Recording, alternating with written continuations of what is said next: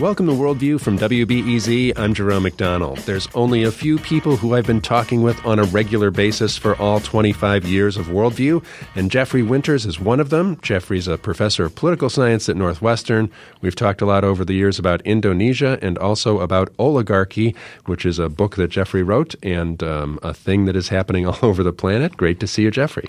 Great to see you again, Jerome one thing I've learned is reminiscing with people is that sometimes people remember differently. Hmm. But I remember the first time we talked as 1994 uh, when there was an APEC conference in Indonesia, and I thought I was going to have a conversation with somebody about you know APEC and collective uh, economics in Asia and all we talked about was this corrupt Suharto guy. On WBEZ Chicago 91.5 FM, Chicago's public radio station. And joining us now from Jakarta is Jeffrey Winters, Associate Professor of Political Economy at Northwestern University. And tell us a little bit about what the whole APEC summit amounted to, what this great free trade agreement that's going to come in 2020 or 2010, depending upon what nation you are, what does this all amount to for us? Uh, well, it remains now, as of the close today, still very much a lot of talk and a lot of vision um, and a lot of hope and good feelings. Uh, but I would say that um, there's not a great deal of substance to it so far. Let's take President Suharto to be honest, to see President Suharto uh, standing there today giving the closing speech uh, on behalf of the APEC countries, I thought it was rather ludicrous. Um, this man's family has uh, conglomerates that spread out to the tune of tens of billions of dollars, and every strategic sector of the economy is controlled by him, his family, and his close circle of friends. So it seems, in a way, like a total farce. It's a complete farce. That was my first memory of talking with you. Yeah, yeah. And I recall that as well.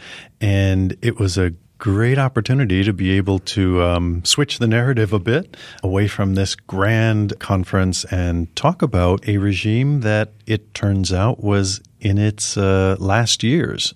And although it appeared to people at the time that it was at its very strongest, we were seeing in 1994 rumblings of what ended up being a 32 year dictatorship coming to an end. And we talked about corruption.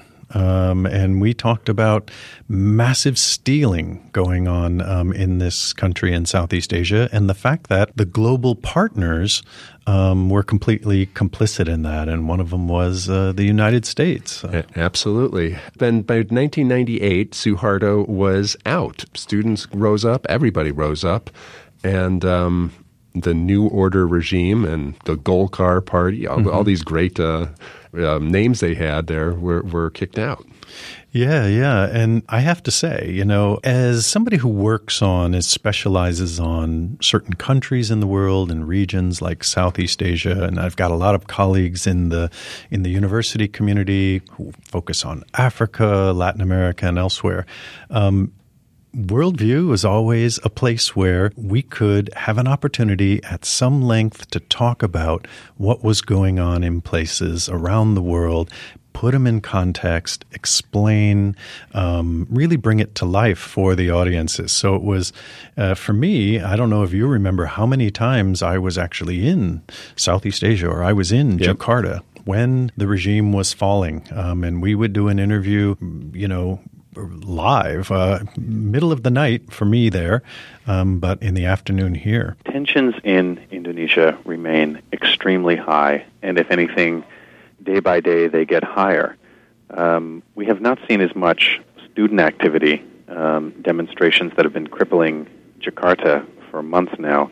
Uh, we haven't been seeing much of that during the last several weeks because the country is in the Muslim uh, solemn holiday of Ramadan, which is a time of fasting and introspection and so on.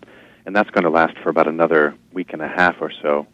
Um, but there have been sporadic outbreaks of, of violence, anger, and so on in many other uh, parts of, of the archipelago, sometimes involving hundreds of people, sometimes involving thousands. And this, this reflects uh, a variety of things depending on where it's happening. But in all places, it, it reflects the fact that the social and especially economic breakdown of the country is continuing and deepening. And people are at their wits' end at this point. And uh, it was cool uh, to be able to talk about those things and know that there are people uh, right here in Chicago listening um, and in real time uh, being brought up to date on what was happening. And I think you know, there's um, times when you think, well, why is a big corrupt regime in Asia mean anything to us?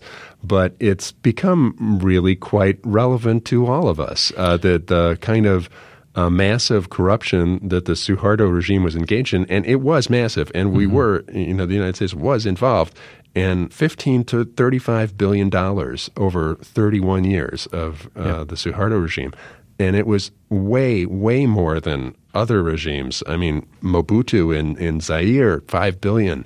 It's a remarkable thing. And the oligarchic structure that emerged in Indonesia is something that uh, now we see all over the planet.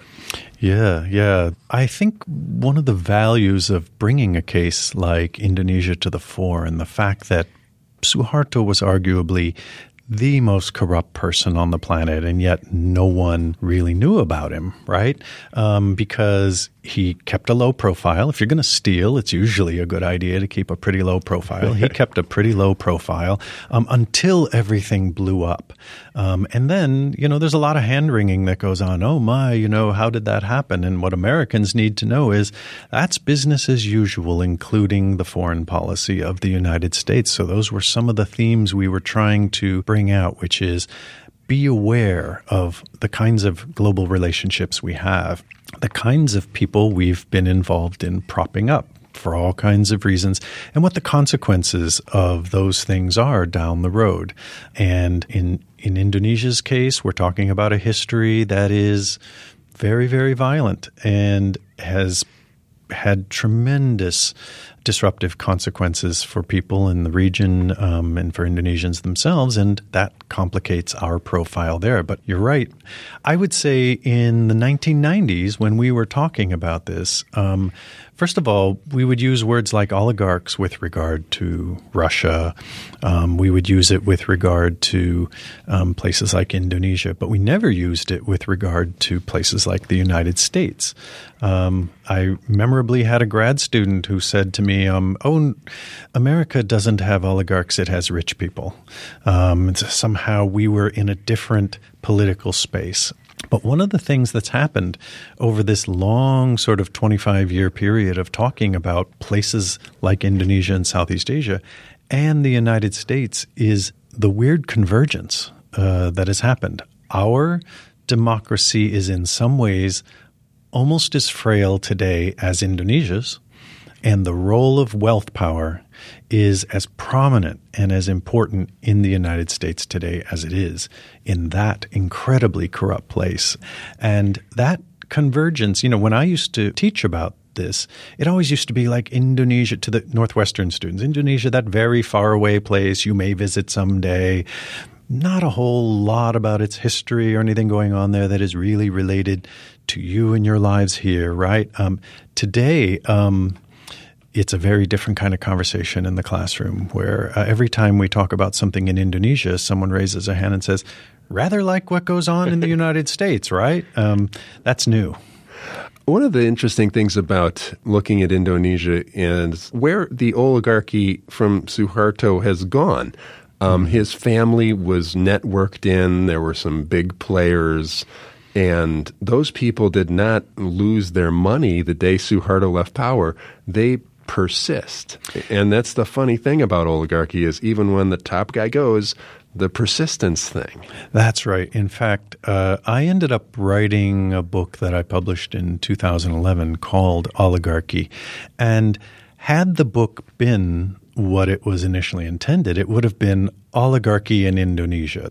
And what I was looking at was here's a regime which has just collapsed, a dictator falls cataclysmic. And they made a transition to democracy. The military retreated.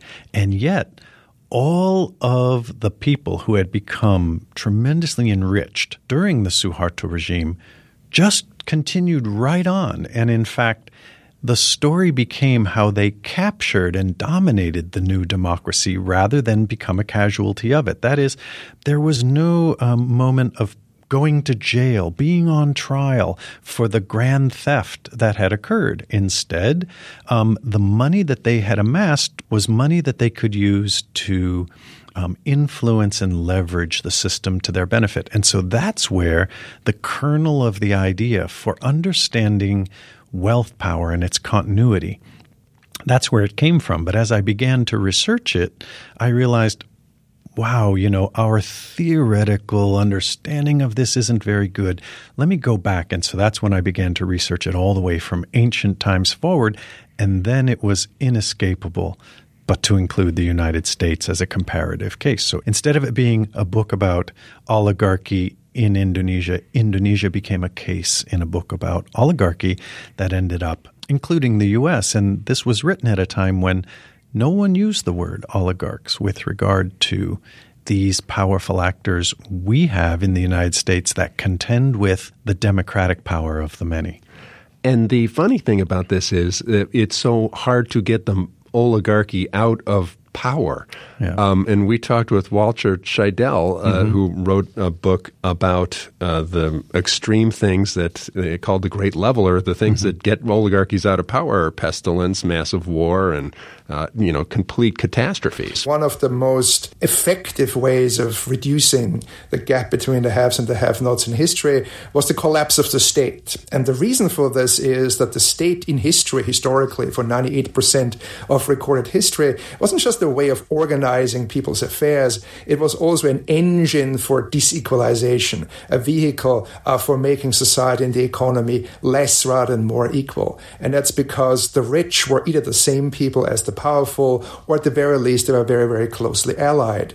And so the bigger, the more powerful, the more imperial pre modern states became, the more they shored up, protected, reinforced economic inequality. And then, of course, the inverse is also true. When these state structures, these hierarchies unravel, they take the rich and powerful down with them. And that's what we observe time and again, going back to the fall of the Roman Empire, uh, even before that in, in, early Egypt, Bronze Age Greece, uh, the fall of various Chinese uh, dynasties, which I talk about in my book, uh, the decline of the lowland Maya in Yucatan, the collapse of the Angkorian civilization in Cambodia. There are many, many examples from around the world that shows that the chaos of state collapse reduces inequality quite considerably. And it seems to be true even today. If you look at Somalia, Somalia has a very bad press, understandably, for being anarchic and violent, and that's all true. But it appears that state collapse did, in fact, reduce inequality at the very top by taking down a highly kleptocratic regime.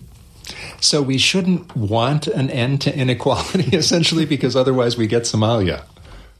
Well, there have to be better ways of doing this. Yeah, it's a great book because he asks a very important question. He says, under what circumstances do we actually see equality rise and inequality go down, right? And and especially the role played, you know, where we have incredibly skewed um, wealth concentration as we have now. On it's an, at, at unprecedented levels in the United States. And his answer was ordinary politics actually works to the benefit of the ultra wealthy because they have all the leverage and the opportunities to be able to control lobbying, control the agenda, use their wealth power in all kinds of ways to shape the narrative, what we see on TV, what think tanks produce, and so on. And the only moments in which we really get leveling are these cataclysmic moments that he points to pestilence, uh, massive wars, and then you start over again.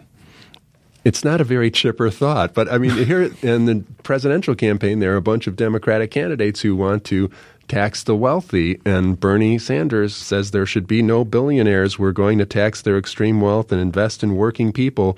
And he's, you know, he's got a plan to reduce the inequality in the U.S. that has hit its highest level since the Census Bureau started tracking it five decades ago. Well, I would just say as a preface to that, and we'll come to the likelihood that this is going to succeed in a moment, but let me just say, even more shocking, and this was actually one of the programs we did, even more shocking is that um, this is probably the greatest inequality that has ever existed in human history. You compared we, it to the Roman Empire in your that's book. Right. I compared it we to would, the yeah. We, would have thought nah, maybe the Roman Empire. Yeah. Well, I mean, there has never been a time. Take the United States as just an example when three individuals have as much concentrated wealth as the entire bottom half of the population. That is unprecedented. You know, one could argue it's high time to have a major political figure who says um, not just the concentration of wealth, because that's one part of it, but also the concentration of power that goes with the concentration of wealth. Those things are so skewed at this moment that if we don't really do something about it, our democracy and our society is imperiled. Um, and so Will we have a wealth tax? Will we return to a very progressive um, scale of taxation in the United States that will place burdens on those most able to pay with the intent of opening up opportunities for those least able to pay? That's one of the biggest questions that stands out there for us uh, politically. I'm talking with Jeffrey Winters, professor of political science at Northwestern University. We've been talking with Jeffrey for all 25 years of Worldview. All right, so I mean, what do you think? I mean, if you're Walter Scheidel and the Great Leveler, no way is Bernie Sanders going to come along and uh, do a little tax shuffle and take the money from the wealthy people. I would say the key is going to be mobilization. So think of wealth power as this incredible power resource on a massive scale in very few hands. Meanwhile, what are the power resources that ordinary citizens have? Their power is in their ability to mobilize, align, network, focus, and push through policy changes. And the last leveling moment we had, and it's extreme to call it leveling, but it was a moment in U.S. history when people at the bottom made real progress, was during the 20th century, following the Great Depression, um, which follows Scheidel's argument. Yes, that kind of rupture opened up the possibility for policy changes that would actually help people on the bottom. But it was coupled with the existence of unions, the fact that people organized through their unions and organized politically. So the question is not just whether a Bernie Sanders is able to have an agenda like this, but whether he's able to fire up people and organize them and get them to participate in their own interest. That's not easy. You'd think it'd be easy to get people to struggle in their own interest. Um, one of the first challenges of that, one of the things leaders do is help clarify what's at stake what your interests are because there's a lot of other folks squirting ink into the water and making things not clear. Um, and so, what's so exciting about a moment like this from having candidates like Bernie Sanders or Elizabeth Warren coming forward is that we have interlocutors, we have people speaking at the national level about these kinds of issues. And that hasn't been the case um, for many, many, many decades in U.S. politics. So, step one, it's great to have those leaders. The follow on step is mobilize, not just win a presidential candidacy, but mobilize people. Because if you don't mobilize them, the lesson of history is this wealth power up against a non mobilized population has no chance it does seem like wealth power, I mean, mobilizes pretty easily in our electoral system. It's, you know, billionaires buy themselves offices in this state and in this country very easily.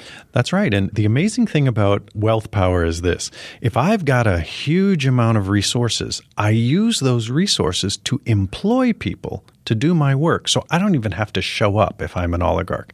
I can golf. I can go ride around in my yacht.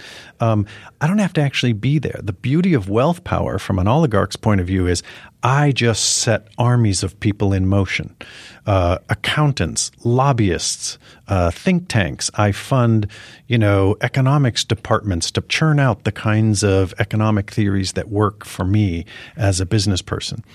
The difficult side for the people being mobilized is it takes away from everything else you do. You have to actually personally sacrifice. That's not easy. That's why mobilizations are so hard. Um, people have kids, families, work. They want to sleep. They want leisure time.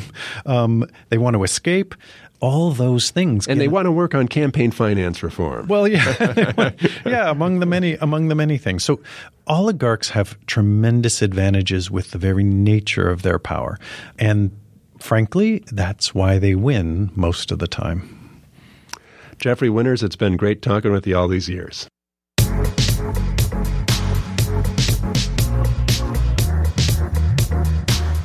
Coming up after the break, I'll talk with the two producers of Worldview, Julian Hayda and Steve Bynum. I'm Jerome McDonnell. You're listening to Worldview on WBEZ.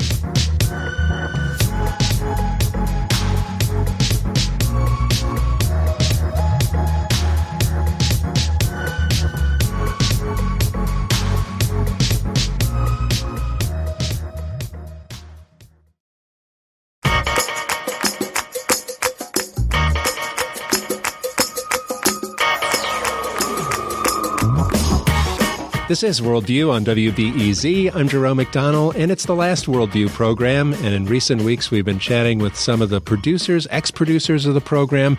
And now we are going to talk with the final ex producers of the program because they're the current producers of the program, Julian Hayda and Steve Bynum. Great to have you guys here. And Nari Safavi is here because it's Friday, and Nari's always here on Friday. I have absolutely no idea what else to do with my life. He's a creature of habit.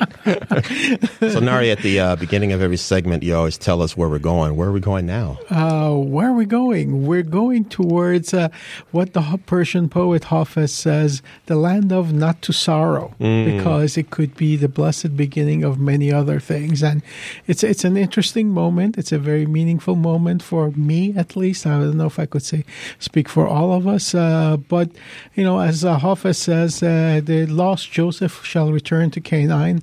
Do not sorrow, and uh, and this uh, this desolate land of uh, of drought shall someday become a garden. Do not sorrow. Wow. So I never could memorize poetry, you know. and I'm trying to instantaneously translate them too. Uh, so as it comes to mind. But uh, yes, uh, I, it has been a blessing for me to be a part of this team and to be asked by people like Jerome McDonnell and Edie Rabinowitz initially to be to be a part of, uh, uh, you know, to be involved with this project. And uh, and thanks to you, Steve and Julian, and people like Alexandra Solomon, uh, it's been an amazing ride for me over here, and I'm grateful to all of you. Thank, thank you. you, Jerome. Thank you, Nari. Um, Steve, you are the longest tenured producer by far on this program. Mm. You know, Jerome, what happened? I, how did we? I'll tell how you what did we start? Well, first of all, years ago, you said something um, when one of our interns was leaving, or maybe one of our producers. You said, um, uh, "People leave Worldview because they actually have ambition." So it speaks a, a, great deal about me that you do uh, not have I, ambition. I'm still here with you. No, you are a bold visionary, Steve. Oh well, thank you very much. Uh, you know, here's the thing, though. Um, being on this show, and I've said it to you, and I've said it to others, and I know that you don't like to get emotional, so I'll do it for you.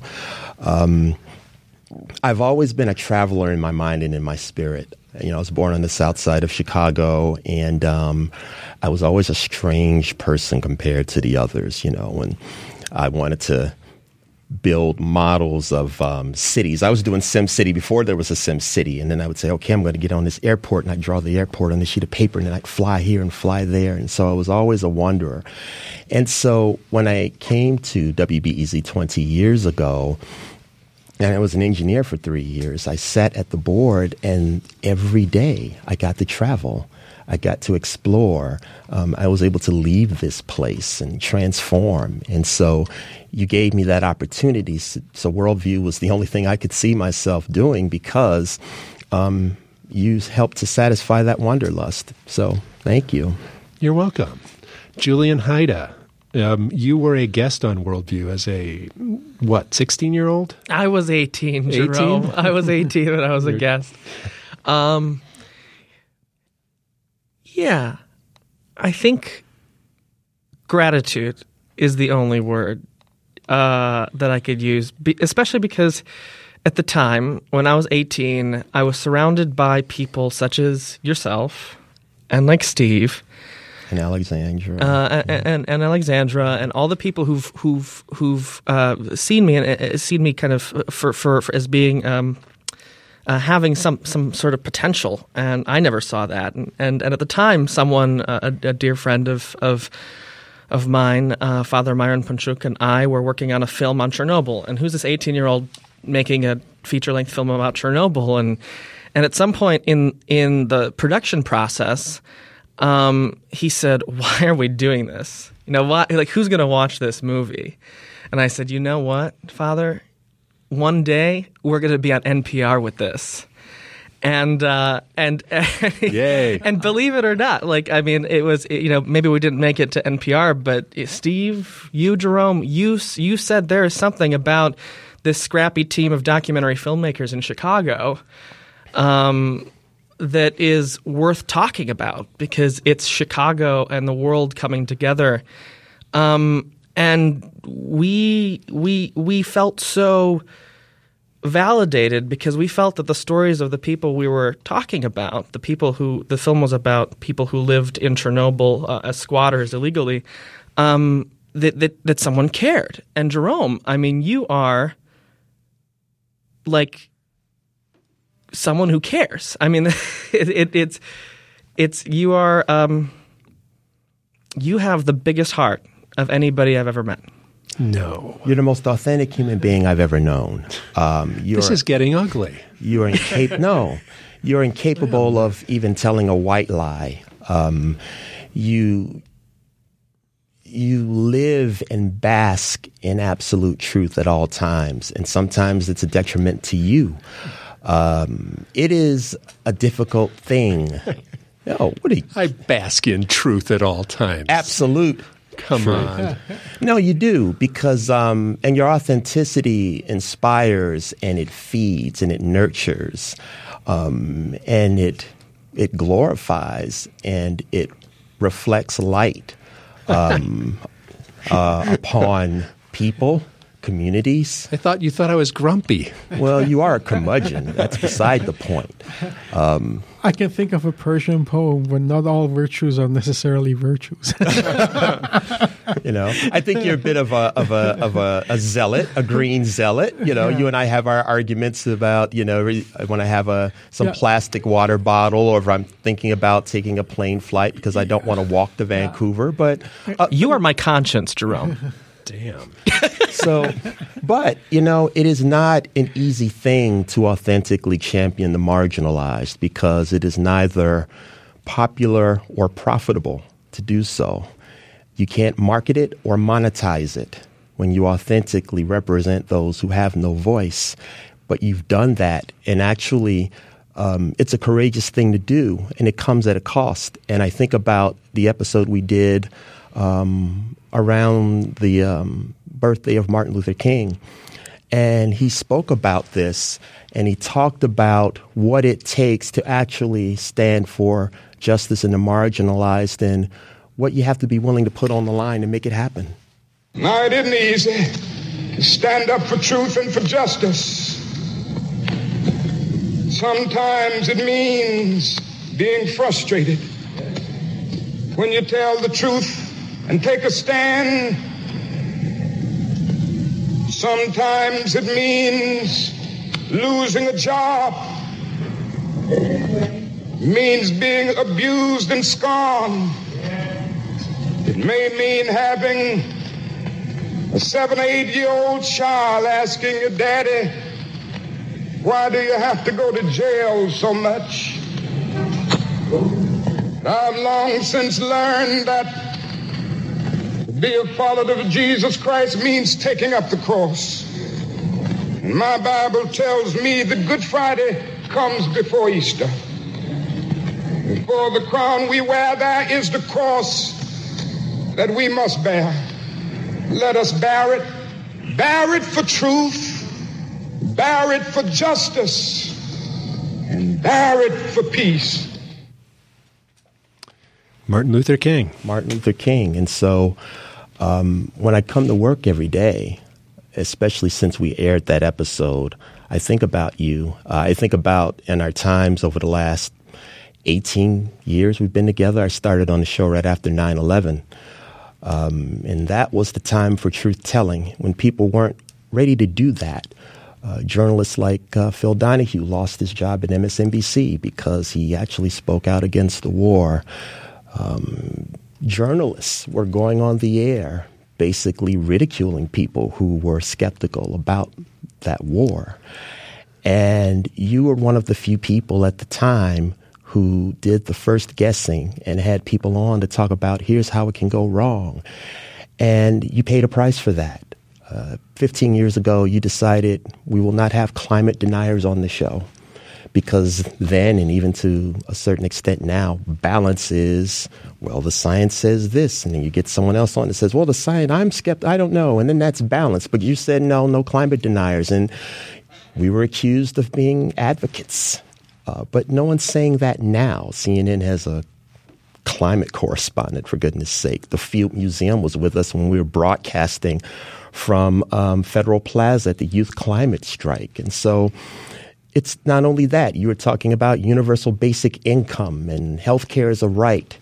And again, you were a lefty, hippie, zealot, whatever. And so now you talk about these issues of inequality and equity, and it's not so strange anymore. But it took people like you in a show like this to take the hits first so that people now can speak comfortably and we can have real dialogue. Yeah, I think there's um, uh, a kind of self censorship that a lot of people have in their heads just all the time. And if, um, I didn't think I was going to pay any price. I didn't, you know, I I worked here. I thought I, there's people out there who I talk to all the time who do pay a price. Right. Um, I'd have thought I was not going to pay a price. You know, I, I mean, you know, what a few calls, a few something. I didn't think that was well. Much. Again, it, it doesn't make you popular, and um, but the thing is that I've never been more enthusiastic and more optimistic about the future, and it's because of these young people. It's because of people like Greta Thunberg. It's because of the Black Lives Matter movement. Julian is a nice young it's person. It's because of Julian Hayda, who you know, whenever I even think about self censoring, he reminds me of what's at stake. Um, I call him old man for a number of reasons. And so, in the last couple of years, when we've had these climate strikers on and they just get on the mic and they say, you know, I should be at school you know, I should be doing these other things. I shouldn't have to go out and march for the climate. But this is the world that you adults have left us, and we're not hearing it anymore. A million people go to Washington, D.C. to deal with gun violence because we're not dealing with it. And so they inspire me, and how can I cower when they're putting it on the line? And um, that's it's a kind of shame that I'm I'm glad for because it's humbling and um, and it puts me in the mind to serve, which we all must do. I'm talking with Steve Bynum and Julian Hayda, the Worldview producers that have been putting it on the air, Steve, since uh, shortly after 2001, and uh, Julian Hayda for the last several years. Uh, Julian, do, do, you have any fond memories of the show? What do you think? Uh, how how did you enjoy things? What's uh, what's going on? This is the first time I think because you've interviewed me uh, yeah. before. I was a, one of your producers, and now as a producer. Um, and this is the first time I don't have like anything prepared. I am like completely like out of words. and I mean, you know, I, am I'm, I'm a chatty person. You yes, you, you, you, you, stroll up, uh, you know, you sit next to me, and, and, and and we chat a lot. Actually, I chat at you mostly. Um, I I can't. There's just too many to count.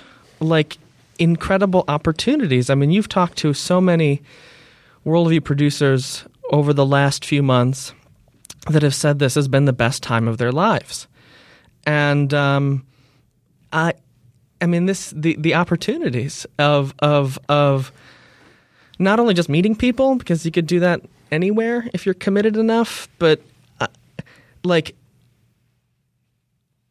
opening up in a way that is raw and unassuming, genuine. Mm-hmm. And I mean, I think a couple of years ago, Steve, you and I were talking, and we're like, I mean, we, we, we, you, you were the first to bring to me when I started here that it's that like doing this kind of work of of championing the marginalized, not because it's some sort of partisan position, but because journalism is supposed to speak truth to power. Mm-hmm. And you said it's it's like a ministry. Um, and to serve others is is everything.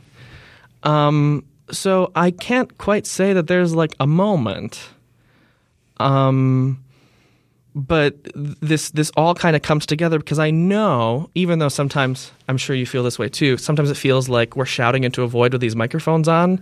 Like we have we have uh, uh, posted if you visit wbez.org/worldview, um, like a supercut of all the times, or not some of the times, many of the times between 2001 and 2005 where you had people on who, from all kind of ideological standpoints, said, you know, let's let's let's consider this war thing. Let's consider what what war means. Um, and and that that takes generosity and humility to do that. And all of those times, coincidentally, when you front load generosity and humility, um, you end up finding truth. Um, there's a lot of talk about, you know, how can journalism be more equitable? How can uh, we serve marginalized communities um, and and have diversity of voice? Sometimes that's done through um, making sure that you have a diversity of voice before even finding those voices. But the worldview editorial process is such that when you find an issue, whether it be the environmental issue, you will find people that that affects the most and you will let them speak their truth and and in so doing you will you will meet all kinds of people you will find genuine diversity in a way that um, we were doing it without yeah, even trying, without even I mean, thinking about it, and really, and we really were. And so, you know, here, you, if if you think about diversity in a very superficial manner, then you, you know you can just look at color. But you know, you're this white guy, but um, you're blacker than I am on a lot of issues, and you're willing to push the envelope in ways that even I wasn't willing to push it. And so, you know, empathy and service. Um, knows no color and knows no boundary. And so it's really, those are the questions that answer themselves when you serve. Uh, we're doing the last Worldview program. I'm Jerome McDonnell talking with Steve Bynum and Julian Hayda here, and Nari Safavi is with us as well. And I wanted to uh, acknowledge our missing partner, Milos. Um, Absolutely. Milos Stehlik is, uh, you know, his uh, you know, the empty chair over here is really uh, just is memorializes him, and I think there will be a memorial for him in about a week or so. Uh, and it's at the Arts up, Club, yeah. In the Arts Club, yeah. But uh, but I do f- miss my Friday uh, green room chats with Milos quite a bit, and I also wanted to mention uh, that uh, we may be under uh, appreciating the social impact that you guys have had uh, on worldview. Uh, just from the limited appearances that I had had over here. A few years ago, I was invited to a conference in Washington, D.C. Uh, to give a, a, small talk. And then all of a sudden, a gentleman comes up to me and says that uh, I really like the analysis that you guys do in Chicago on Iran. And I'm like, well, who are you? And it turns out that he was a member of the Knesset of Israel. and he thought that to get really good analysis of Middle East politics, especially on Iran, he really had to shift the worldview and not necessarily listen to the American perspectives coming out of the New York and Washington, D.C. area. So uh, I don't want to identify who it was in the member of the Knesset, but we are appreciated in very influential circles uh, beyond what we may have recognized and that's really a debt of gratitude and the global impact that uh, this show may have had, uh, not just changing the conversation here locally in Chicago. Well, that's uh, that's some very thoughtful stuff, Nari. Thank you for saying that.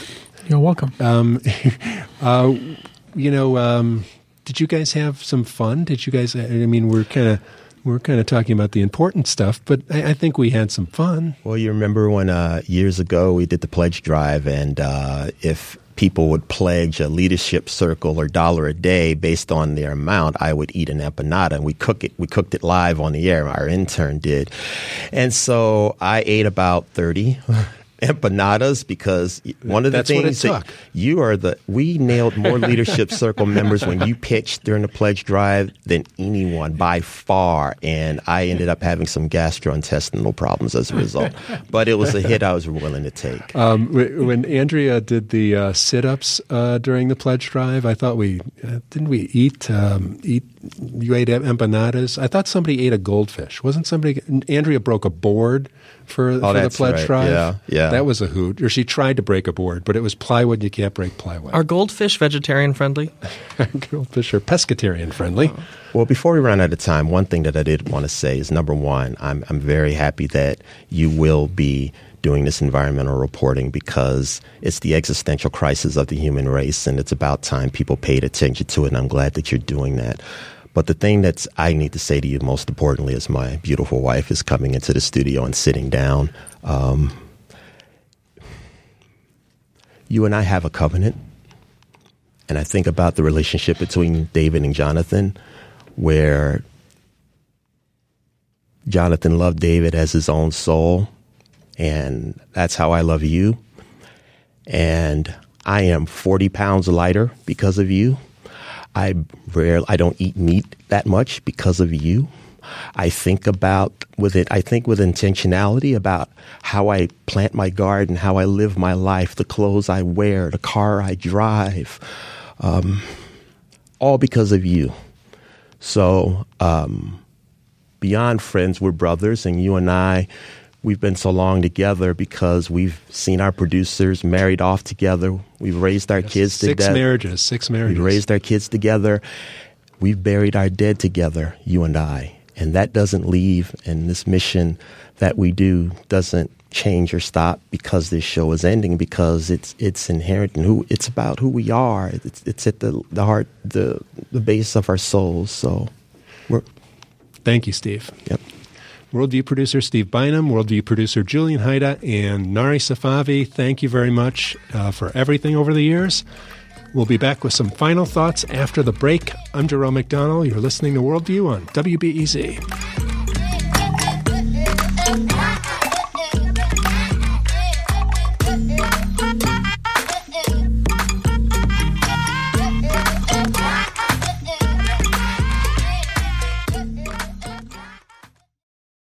This is Worldview from WBEZ. I'm Jerome McDonnell. For the past 34 years, listeners to this station have invested in a global news program. First, Midday with Sandra Gair, which I produced, and then for the last 25 years, Worldview. I think the payoff's been pretty good. One of the benefits is we got to know ourselves better. During whatever crisis arose, Worldview's best resource was this community. The Lithuanian community was there to talk with us when the Baltics rose up against the Soviet Union. The same with our Central American community, the former Yugoslavia, our new Tibetan community. There were Nigerian Americans talking with us during the democracy movement against Sani Abacha. The Filipino community, the amazing Ethiopian community, the Arab Spring countries, Korean Americans, and so many others. We got to know each other. We got to know who we are and we got to know the world. Another payoff for all of us is how we were able to help each other. The global activism segment helped with refugees, education, healthcare, orphans. There are babies that have incubators in Cote d'Ivoire, girls going to school in Senegal. When we held the first Global Activism Expo, we didn't know if anyone would show up, but 900 people were lined up outside the gym. Several thousand came to each of the events at the UIC Forum. As one of our guests said earlier this week, one of the keys to leading a fulfilling life is answering the question, How can I help? We answered that question together. It was soul fulfilling for everyone concerned. I'll always look back on this as our greatest accomplishment.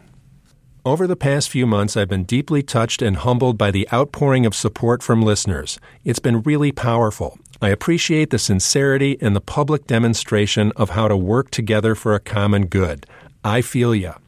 I got so many heartfelt letters, like this one from Bob Ories, who wrote, I discovered NPR and WBEZ as a 16 year old. Now I'm 61, living in Golden, Colorado. I'm streaming your programming nearly 12 hours a day. Worldview has been one of my favorite programs that WBEZ produced. I received a continuing education in world culture, affairs, music, personalities, resource conservation, the list goes on. Some of the stories were harbingers of issues that became mainstream only years later. Some notable memories include Isabel Allende, the Cuica, Earth Day quizzes, ticks affecting moose on Isle Royale, the Marmot Researcher, and the Great Lakes Water Wars. Interesting, entertaining, significant. The level of radio education that I received is as important to me as the jazz education I received from Dick Buckley. And that is a smoking hot compliment in my book. I love hearing from people like Bob who've been with us for the long haul, who talk about Dick Buckley, who remember Sandra Gair's programs with the Soviet Union. That's great stuff. Another listener, Anna Stigler, writes I'd heap all kinds of compliments, but the significant piece for me is that I trust you. You make the people you interview trustworthy. Breadth and depth of knowledge, coupled with kindness and a genuine interest, in making sure your audience gains understanding of the complexities of the lives of others and the lives we live without fully understanding our connectedness. You made your audience wiser. Thank you for the trust, Anna. That's huge. We need more of it. I've been listening to Worldview for many years. I can't quantify how much you and your program have enriched my life. I'm so grateful for the information and education you bring every day. Frankly, I'm stunned at how much I don't know. When I listen, I feel like I'm getting nourished or drinking water. I soak it all in. I'm grateful that I can become more aware of and then contemplate meaningful, important issues and explore them further. More often than not, you and your team bring things to my attention for the first time, things I haven't even considered. To my ear, the majority of your stories come out of the blue, stories I don't even hear on other NPR programs. Yes, you cover widely reported stories, and that's appropriate and good. But even with more well known stories, you look at them with more interesting perspectives. Your choice of subject matter demonstrates your sensitivity and compassionate mindset with equity and justice as the guiding light. These listeners touched on a lot of core things empathy, justice, trust. Worldview focused on what's important. We lived our values. We opened our minds and our hearts. And we operated on a basis of goodwill. I'm glad that resonated. I've got a lot to be grateful for. I mean, who gets letters that good on their last day on the job? It's over the top nice. Back on my first day here in 1983, I walked into the founder of modern day WBEZ's office, Carol Nolan. I was a freshly minted college graduate with a resume that had only a little whiteout on it, and she found something for me to do, and I've never had another resume. I've been able to get up every day and think I had a chance to make a difference. That's like winning the lottery. Carol Nolan is just the beginning of the people I'm grateful to. Ken Davis and Linda Paul made those early years so fun. Their compass for good radio was so true. I slid into working with Sandra Gair sideways, really. We were a strange duo. She was impetuous. I'm cautious. But we really clicked, and Sandra made me a believer that peace is something a radio program could work for. Torey Malatia asked me to do this program. He was generous, patient, and wise. I hold him most responsible for me having had the greatest experience ever in public radio. I'm extremely grateful for my wife, Janet. She is also like winning the lottery. Uh, all couples raising kids have to make crazy adjustments. But I had 25 years of homework every night. She made everything work. She never stops becoming more beautiful. She knows I love her. I'd also like to profess my love for all the producers of the program. These people didn't just make me better on the radio, they made me a better human being.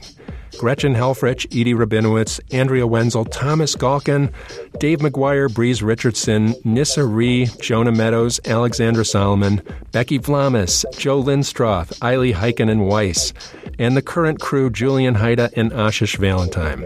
I am extremely grateful for the excessively long and dedicated tenure and bold vision of Steve Bynum. Really, that's not too many producers for 25 years. You have made a thrifty little investment here at Public Radio. We are living in crazy times. There are obviously serious problems. The thing that gives me hope is you. You've shown me what we hold in our hearts. We know a better world is possible. It's going to take some doing, but we're getting there, and we're going to get there to that better world our hearts know is possible. I'm going to do some environmental reporting for the station now. It's an important topic I'd like to raise the profile of around here. Thanks for listening, everybody. Peace and love. I'm Jerome McDonnell. You've been listening to Worldview on WBEZ.